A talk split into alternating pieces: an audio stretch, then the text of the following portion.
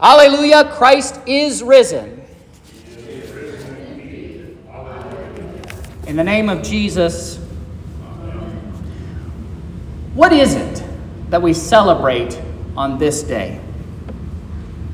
It is the lavish, bountiful, generous grace of our God that surpasses all human understanding.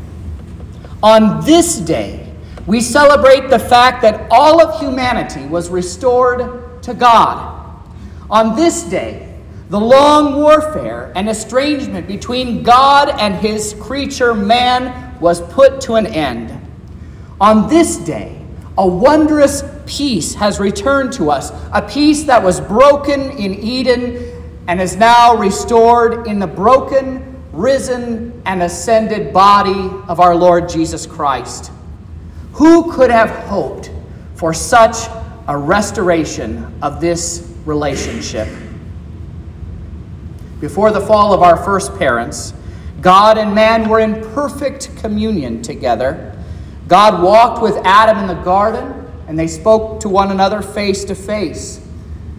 Adam, however, was led to uh, was led away from God by Satan's half truths and by his outright lies. Being told that God was holding out on him by keeping the knowledge of good and evil from him, Adam rebelled against his Creator.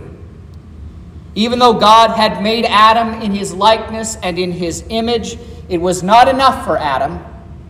In grasping to be like God, Adam not only had rebelled against his God, but he also diminished the glory of what it meant to be a man. But before we spend too much time blaming our first parents, we should look in a mirror. The philosopher Voltaire once wrote In the beginning, God created man in his own image, and man has been trying to repay the favor ever since. Just as Adam wanted God wanted to make God into one who would never say no to any of the desires of his heart, so also do we balk at a God who does the same to us. Adam's rebellious attempt to make himself like, like God is played out every single time we go against the commandments of our God. Every angry thought, every half hearted word of comfort to our neighbor when we're not really caring about their situation, every hate filled word, every lustful look, Every time we do something against God's commandments, we are telling our God that our way is better and that we think He's holding out on us. So Christ came in order to make it right again. He came to be sin for us, as St. Paul says to the Corinthians. And in order to do this, he had to take on flesh and blood just like ours. He who created us in his image assumed our image in order to redeem us. He was born under the law in order to redeem those who are born under the curse of the law. While we were yet still his enemies, he ascended the cross and to reconcile us back to God, to make us friends with him once again. When Jesus rose bodily from the dead, he showed that he had not only redeemed us entirely, both body and soul together. This means, people loved by God, that your bodies, your physical bodies, that stuff that's right on you, that's pumping your blood, that's making you think, that makes you sweat, all of that stuff, that that physical body is good. God created it as good. Yes, our physical bodies were corrupted by the fall, but they aren't by nature bad or evil. And when Christ returns at the last, he will raise up your body from the grave and the bodies of all the saints who have gone before us, that they might live with him in his glory. He became flesh and blood in order to redeem our flesh and blood. But today, as we celebrate the joyous return of Christ into heaven, where he returns to the throne that he never really left, we see that our mortal nature, our physical body, our blood brother Jesus, has ascended to the very throne of God. He was made man in order that he would bring man to the throne of heaven. His ascension into heaven is a picture of what we have to look forward to as his people.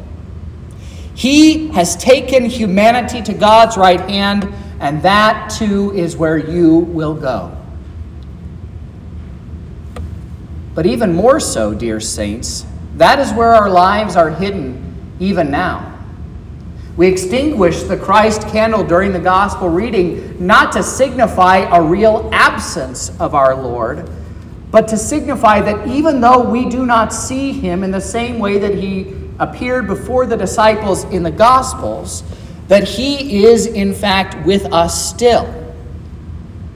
Set your minds on the things that are above, not on the things of this earth, for you have died and your life is hidden with Christ in God. When Christ, who is your life, appears, then you will also appear with him in glory, says St. Paul. Remember what the Bible says about your baptism, what our Lord said about baptism in Mark chapter 16. Whoever believes and is baptized will be saved. And how St. Paul adds to that that when we were baptized, we were baptized into the death and resurrection of Jesus. You died with Christ at the font in your baptism. You were raised with Christ at the font in your baptism. Your life right now is hidden in Christ in God. And He is keeping it, He is safeguarding it until that day when He comes again. But again, it is being kept safe by Him, where He is at the right hand of God. And if that is where He is, that is where His people are. Where the head is, the body must also follow. So we Christians have that curious distinction of having a foot in both worlds. We are here in this mortal life but we are also at the Father's right hand with our Lord Christ. The ascension of Jesus takes us to the throne of God, but it is also his promise that when he returns, we will be glorified with him in this body. Right now, we live by faith in those promises, and we see those things in a mirror dimly. But one day, we will live and we will see all things by the light of the Christ. So he has not left you alone. He is ascended to, the God, to God's right hand, and he goes as the Apostle Paul in order to fill all things. Yes, you are in this mortal life right now, and in Christ at the Father's right hand right now. So also, just as Christ is at the Father's right hand and here with us, he is here with us in this mortal life.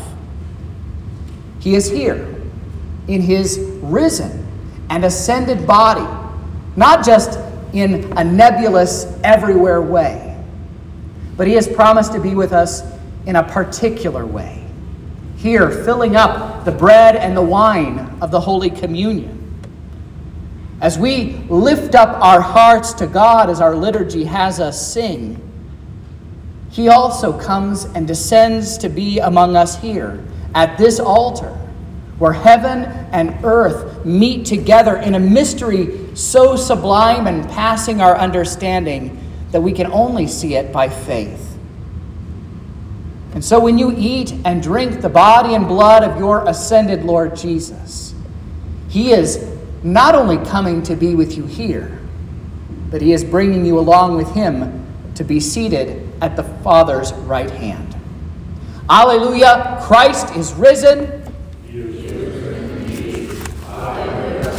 And now the peace of God, which passes all understanding, keep your hearts and minds through faith in Christ Jesus our Lord.